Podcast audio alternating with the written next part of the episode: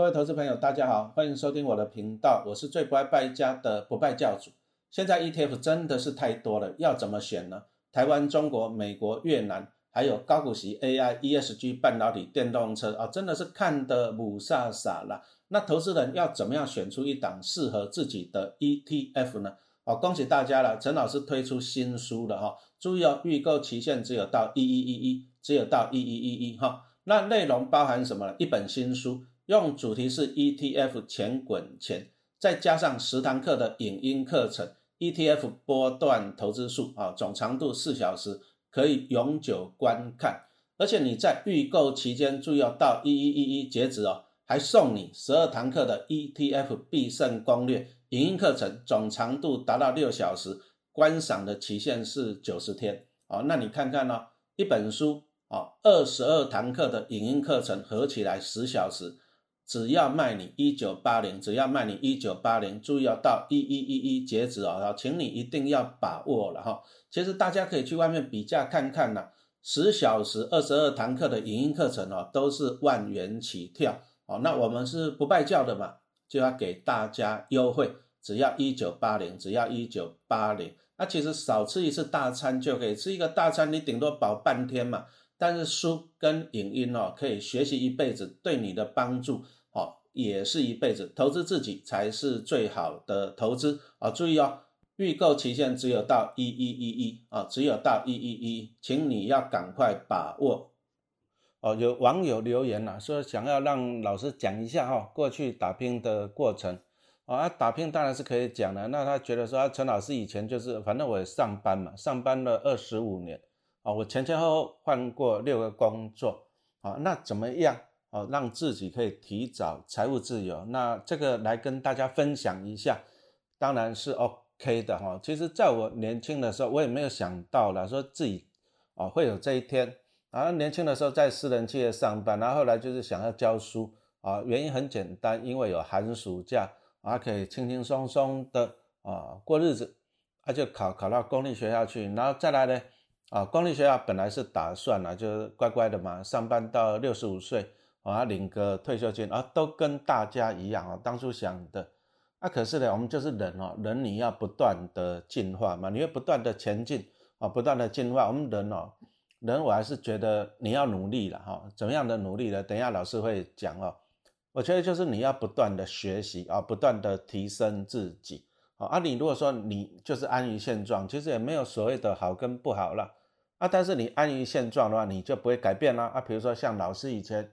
啊，我如果说安安分分的在公立学校，那我就呆了。那我现在在学校，那就面临的可能怎样？啊，退休金被砍了，那我怎么办？啊，没有办法，被砍了就砍了，还能怎么办？那就乖乖的当到六十五岁再说嘛。那万一六十五岁被砍了怎么办？啊，那就那就那就再说嘛，哈。所以我是一直觉得人哦，你要不断的学习成长，好让自己进步。那你进步以后呢，你就多一个选择嘛，对不对？啊，比如说我们看一些啊，你如果说是毛毛虫啊，你就只能爬来爬去，爬来爬去。哦，啊，你等到你怎样，你进化以后，你可以变成嘛蝴蝶嘛，啊，你就可以飞了，啊，你的空间就不一样了。所以我记得了哈，我在民国九十年那时候考进了国立三重三工嘛，那那时候我教机械力学，所以我就写了一个机械力学的学习网站。啊，那我开头就用两句话来勉励那些。高职的小朋友了啊，就是很简单啊，只要有展翅的本事啊，就会有飞翔的空间，对不对？啊，你毛毛虫啊，你毛毛虫在地上爬，对不对？你总要等嘛啊，因为头顶上的天空是很大，但是你要有那个本事飞得上去啊，你只要能够飞得上去啊，头顶上的天空其实是无穷大的、无限大的啊，但是啦，重点啊，重点来了，你要有本事飞得上去嘛。啊，我那时候在三重上光教书啊，我们学校很很大了，啊，操场也很大啊，有时候我就听到那个飞机，因为我们那边就是靠近那个航道，然后常常听到飞机的声音，那我就抬头去看，啊，要有时候就会看到那一种什么湾流星啊，有钱人的飞机呀，然后那一抬头是十几二十亿啊起跳的，那我们就开始想象了，看看自己啊，自己能不能有那一天啊，想象了，啊，想象啊，还是那一句话讲嘛。你总要有本事嘛，对不对？人你总要本事啊，你才能够飞得上去啊。你如果没有本事的，讲实话了，你想象一辈子也没有用。那问题来了啊，你需要什么样的本事啊？这个就是老师今天要讲的。好，那回回回去了哈。我记得民国八十三年夏天嘛，那时候研究所毕业，然后七月的时候开始上班啊。我一开始找到的工作就是一个那个台台湾水泥的关系企业啊，叫做台湾市民啊，在公司就是在那个中山北路那一带，好像在第一银行的顶楼。啊，人生第一辈子上班，那也讲实话了，以前从小就是读书嘛，啊，国中、高中、大学、研究所读毕业，啊，毕业干嘛也不知道，啊，就跟着大家一样就去找工作啊，好啊，找工作以后，后来才发现，哦，原来就是这样子啊，哎，工作还真的是不轻松嘞，啊，因为我那个台湾市民，他做的就是一些水泥厂的规划，啊，所以说我到了公司以后，啊，一开始啊就看资料啊，那再叫一个前辈来指导你嘛，对不对？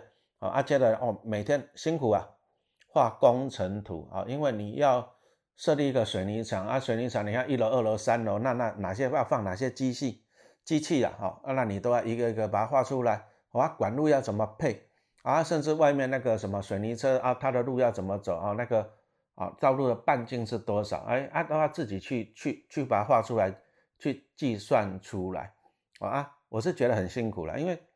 因为我记得我这辈子第一次上班嘛，以前都在学校。你说研究所好了，虽然有时候我们晚上也是要啊做报告啊，有时候晚上也是要九点十点才能够走啊。但是学校读书最起码你精神是轻松的啊，累了我就跑去游泳池游泳啊，去买个东西吃嘛啊，晚上就同学打打牌嘛，输了去买宵夜啊，感觉啊心情上还是轻松愉快的。哎，可是呢，我，被关到办公室里面去了，我都记得啊每天都要啊不能够迟到，迟到扣薪水啊。那时候。很乖了，啊啊！一到了办公室，第一件事情干嘛？先把电脑打开，啊，让长官啊知道你来了，啊，接着赶快就去准备泡个水啊，就开始咱们画图画图画图，哎，很无聊啊，讲实话，画了那个眼睛都花了，啊，有时候画着画着就会头昏脑胀啊，昏昏欲睡啊，大家都有这个经验呐。然后呢，怎么办？啊，你你办公室你也不能趴着就睡啊，那怎么办？哦，跑到厕所去啊，坐在马桶盖上面呢。而且他眯眯个十分钟就要赶快出来啊，真的是有点痛苦。啊，顺便讲个笑话好了啊，其实陈老师哦，以前民国七十几年那时候念大学三四年级的时候，就在研究股票，就在玩股票了啊。后来当兵啊，我也经历过那个一一二六八二啊，跌跌到两千多点哈。研究所的时候，哎，拿拿了奖学金四千块嘛哈，那就存存钱就买股票，还是持续在做投资方面的学习了哈。那等到上班娱乐，那当然继续做股票。可是那个时代呢，第一个没有网络，第二个没有手机，那怎么办呢？很好玩哦，就算左右邻居没有注意的，就赶快电话打拿起来，然后打给营业员，哎哎，林小姐，哎，台积电现在几块钱？然后看到隔壁人家过来，赶快挂下去呢。哎，要这样偷偷摸摸啊，偷偷摸摸几次发现很啰嗦，而且还要跑到啊，跑到那个大楼的一楼那边去打公用电话。哦啊，那个时代哈，那个时代做股票真的是很辛苦。那怎么知道股票行情啊？很简单啦，你第一个你打电话问营业员嘛。啊，第二个那个时代哈，那个广播啦，收音机哦，还有在播股票啊，从第一支几块钱一直播播到最后一支。啊，有时候就跑去厕所偷听。可是有时候你如果运气很很差，你进到厕所那一只刚报完了，他又再报一轮回来哈。以前那个时代，啊，再回到我那个上班，啊就很辛苦啊，每天他妈画图。累得不敢睡啊，跑到厕所眯一下，赶快回来，很辛苦。啊，上班的一个礼拜有啊，有一个老欧啊老鸟带我嘛，他带了我一个礼拜啊，他他就问了我两个问题，然后我这辈子都记得，因为他看我说那么累，他就问我第一个问题，他说：“哎，啊你你们从小到大读那么多书啊，你读到台科大研究所毕业，你有没有想过说读书是为了什么？”我那时候就哎不知道，莫宰羊讲不出来。那个老鸟就跟你说啊，还不是为了工作赚钱养家？哎，讲的真是对的哈，没有错嘛。哦，书读的好不好不重要，重要是你能够工作赚钱养家嘛。啊，接着他又给我补一刀，哦，他就说了，那你要上班一个礼拜就这样累得跟狗一样，你看看我们，我们这个上班十几年了，那个感觉叫做坐牢啊，两个字叫做坐牢。哎，他讲的还真的哦，真的那时候可以体会到上班坐牢的。感觉啊，真的啊，因为我们赚的就是这样，主动收入，主动收入就是说你要上班，你要坐在办公室，啊，你要把你的事情完成，你才可以拿到薪水嘛，这个叫做主动收入哈。那那时候我就去打听了，那那那到底这个牢要做多久啊，才可以这样，才可以出狱啊？啊，打听的结果是二十五年了，你就是要上班满二十五年啊，你就可以这样申请退休了。所以那个时候呢，他就想说，好吧，就认命吧，就老老实实坐牢坐个二十五年吧哈。而且咱们啊，时间过得很快啊，咱们坐牢，从六月多七月开始去上班，啊上班到了，我记得民国八十四年。啊，一月一号，我那时候就哎被派到那个台中的工地啊，还要在那边监工，监工一个礼拜，而且很惨啊，那个礼拜寒流来哦，冷的要死，啊就在工地那边监工，啊就这样过过了一个一个礼拜，啊又到一些工地去看，啊水泥这种啊，讲实话呢，高污染工高污染了，我们到那个啊台中那个水啊台中港那边的水泥厂去看，哇那个树都是这样，水泥那个时代啊，注意要强调那个时代，我去了以后看那。外面的树都跟那个圣诞节一样，都是白色的，因为那个水泥的灰。哦，啊，进到那个水泥厂里面，啊，走路地上都是一层灰哦，水泥粉。我那时候就想说啊，这个高污染的行业啊，恐怕也做不久，所以就很积极的哦换工作。那怎么换呢？就想说啊，读书轻松，那教书轻松了，啊，就去找啊，找到了一家私立的高职啊，去那边教书了。哎，啊，只能够讲，真的是还是运气很好了，找到妈的，找到一所烂学校啊！学校就在基隆路那边，我每天上班就很辛苦啊。我从北投那边出发，那个时代没有捷运哦，没有捷运哦。哇塞，那个时代只能说辛苦了。然后从北投那边，那我有时候就要去搭搭公车嘛，那搭二六六的，哦，就搭到世贸大楼那边，然后再走走到学校去。然后常常早上六点就要起床了，赶着出门，那出门要赶七点半。打卡呢？那私立学校你迟到就要扣薪水了，累，只能讲这样累。而且校长也烂，还卖污学生的钱啊！一个礼拜上二十几堂课，薪水才拿三万而已啊！台科大硕士呢，这个校长真的是有够好，只能讲烂了啊！而且礼拜六、礼拜天我们还还要轮班去那边怎样啊？去轮班哦，去接电话，下班也不轻松了。那下班就规定五点才能下班。那五点下班呢，我就要走走到世贸世贸大楼那边去，然后呢再去搭二六六回家。那个时代没有捷运，也没有关公车专用道，没有哦。那个五点搭那一趟车回去哦，我印象中啊，到了南京东路就开始塞啊，好不容易塞完了，到了士林那边又开始塞，要回到家快七点，你知道，搭那个车接近两个小时，然后啊那时候啊为了要考教师真试嘛，那搭公车搭公车啊坐屁股一坐要坐一两个小时。啊，就把一些东西、一些书拿来看，哦，看的真的公车那么晃哦，看的眼睛都花了，很辛苦啊，只能够讲很辛苦。那后来教了一学期嘛，那觉得这学校很烂，啊，又去换工作啦，就这边丢履历表。啊，按那个时代嘛，反正履历表就印了，印了就全台湾的那个什么啊，专科学校就到处去寄啊。哈，那后来就换到了那个基隆海事。啊，去教那个夜间部啊，哈，那为什么教夜间部？因为那时候民国八十四年暑假啊，我的大女儿出生啊，出生完了又啊，讲真的，那薪水少又要养小孩，辛苦啊，他就跟校长商量，那那我干脆教夜间部算了，那我白天就可以带小孩嘛，就是哎早上起床啊，就把小孩子送去幼稚园啊，幼稚园完了中午十二点把他接回来啊，陪他吃个午餐。啊，下午丢给我妈，好啊，我大概就下午两三点啊，就跑去基隆去上课了，啊，上课了啊，那时候赶着要走，结果没想到去了以后才发现，然后原来那时候哦，我的缺就是代课缺了，什么意思？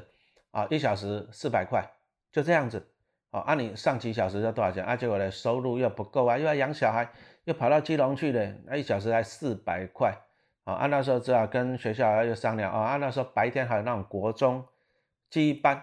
啊，就只好了啊，一个礼拜又花两天，礼拜二跟礼拜四啊，到日间部去，然后又带一个国中记忆班，而且有个啊导师费啊，再来就是这样啊，有个钟点费啊，比如说超个七节课嘛，那一个一个礼拜要多个两千八百块这样子啊，那时候就开始了啊，夜间部代班，那白天带班也是辛苦了，我只能够讲啊，没办法嘛哈，辛苦了，我都记得晚上那个十点十分放学啊，你大概拖拖到十点二十才能够走。啊，就要去赶快搭公车，公车那到了基隆火车站，啊，我都常常记得搭十点五十分的国光号，那再搭到台北车站。你看十点五十搭到台北车站已经快十二点了，哎，那个时代没有捷运，那个时代有夜间公车啊，但是大概半个小时一班，我靠呀，真的哦，晚上十二点在台北车站那边等公车呢。那你夏天还好，那冬天下雨哦，寒流来就在那边等等等，你就等啊，那一班公车哦，有时候要等十几分钟，甚至等二三十分钟，你在这边等。那你等到公车啊，再搭到家里啊，凌晨大概一点了哈，真的也是很辛苦啊，凌晨一点了啊，一点了，我那个大女儿啊吃饭吃很慢，我的印象中吃饭吃很慢，那知道怎么办呢？我凌晨一点了回到家，我会把它挖起来喂奶奶，然后刚出生很难喂啊，喂奶奶，啊抱着奶奶在那喂喂喂啊，有时候啊，那那妹妹啊，啊喉咙去卡了一下，哦，结果你喂的要死，全部就给你，你就看她那牛奶喷泉，就整个喷出来，我妈呀！牛奶喷泉喷出来怎么办呢？那小妹妹你要换衣服啊，换啊，全身要换，还要抓去洗澡。那床单被单呢？啊，惨了，又忙忙一个，辛苦了啊，只能够这样讲辛苦啊。不过在基隆海是教书哦，诶，怎么讲呢？学校还是比较好一点的，就是寒暑假、寒暑假、寒暑假啊，就这样子啊。人反正呢，就是啊，生于忧患，死于安乐啊。安年纪轻轻的，我记得我二十九岁去那边带。他就带带带带带了五年了啊！我我后来事后回想啊，真的啊不应该了。为什么？因为把你人生哦最精华的时间、最精华的五年就拿去代课。那等到那时候，我记得我带到第五年了以后，我就在想说啊，带不出来了怎么办？流浪不出来了啊！那个时候想要跑去科学园区去找工作，哎，年纪大了，你的肝不新鲜了，那人家公司都不要了。就这样啊，啊公司都不要了啊，啊你你你也只能够认了，好啊是还好，就是说我在代课的最后两年了，我那时候就跑到哦高师大去修教育学程哦，因为以前我台科大毕业了没有教育学分嘛，那就只好又跑到高师大去修教育学程，也是辛苦了啊，因为那个时代哦，那个时代礼拜六是要上班的哦，那我我就要怎样？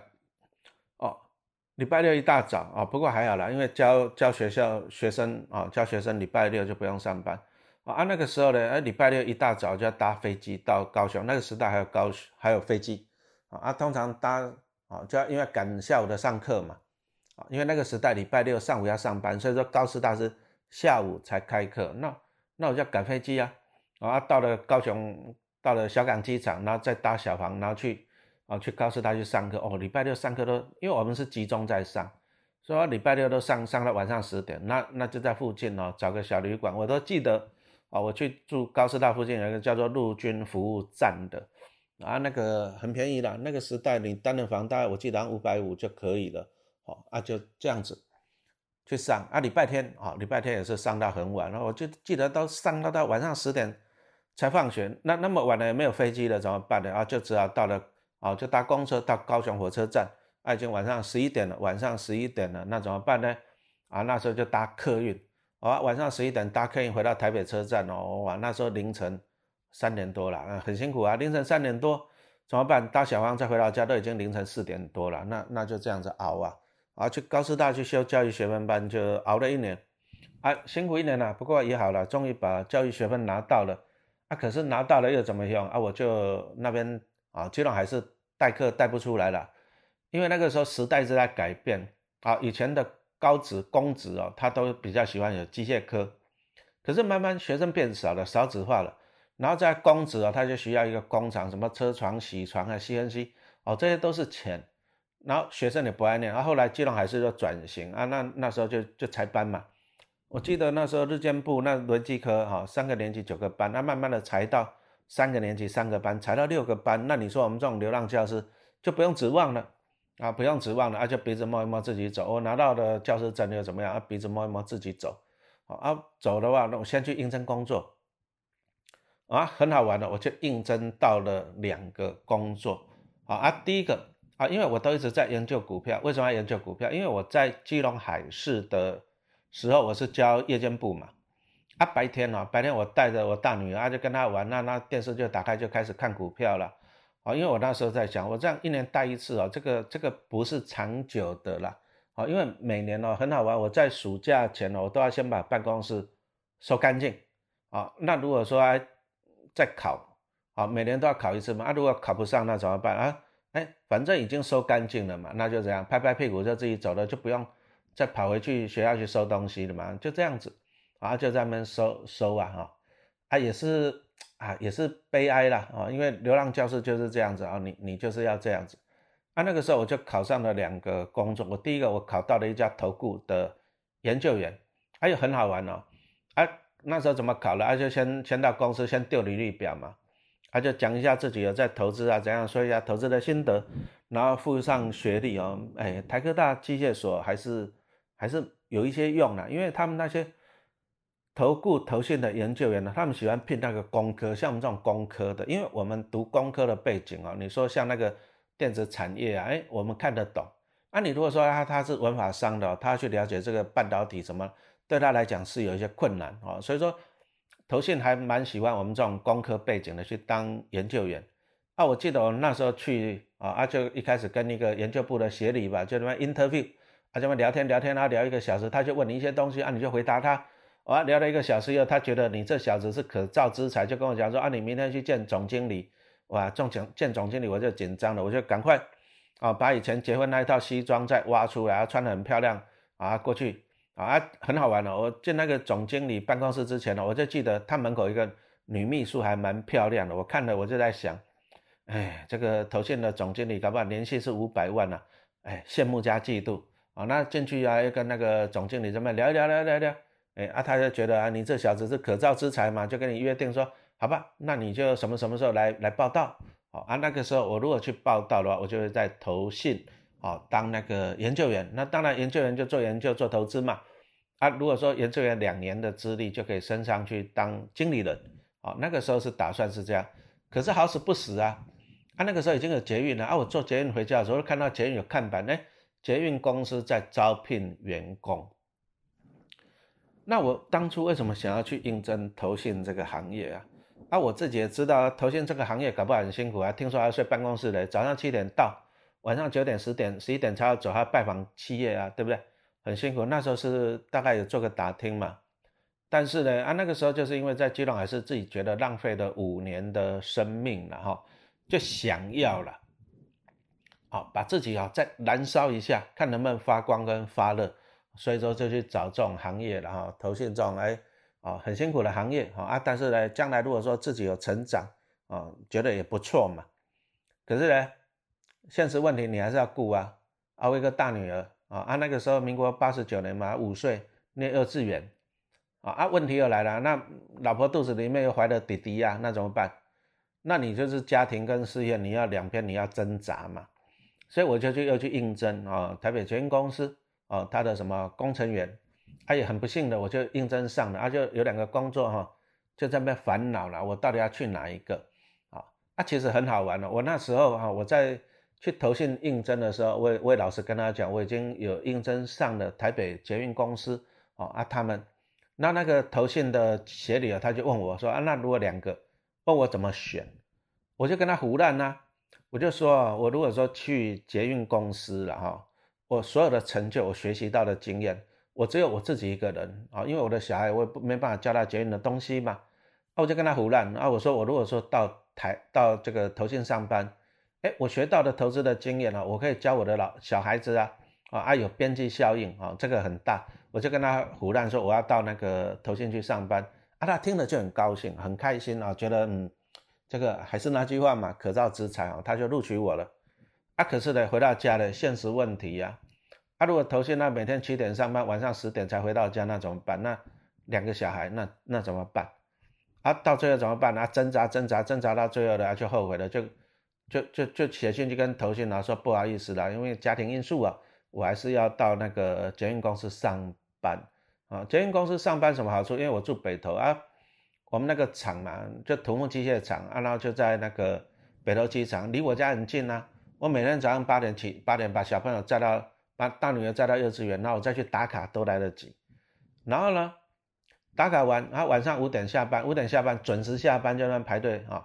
打了卡，下班出来我就去幼稚园去接了我大女儿，然后就带她去公园晃一晃，晃一晃，啊，再把她带回家，哎啊，这个就是有家庭生活了，啊啊，就这样子去，所以说到最后选择去捷运公司，可是啊，哦，讲实话，我去了捷运公司，我三天就后悔了，啊，我就递辞呈，然后我也很不要脸哦，我就写信去那个投信，然后就拜托看他们可不可以让我回去。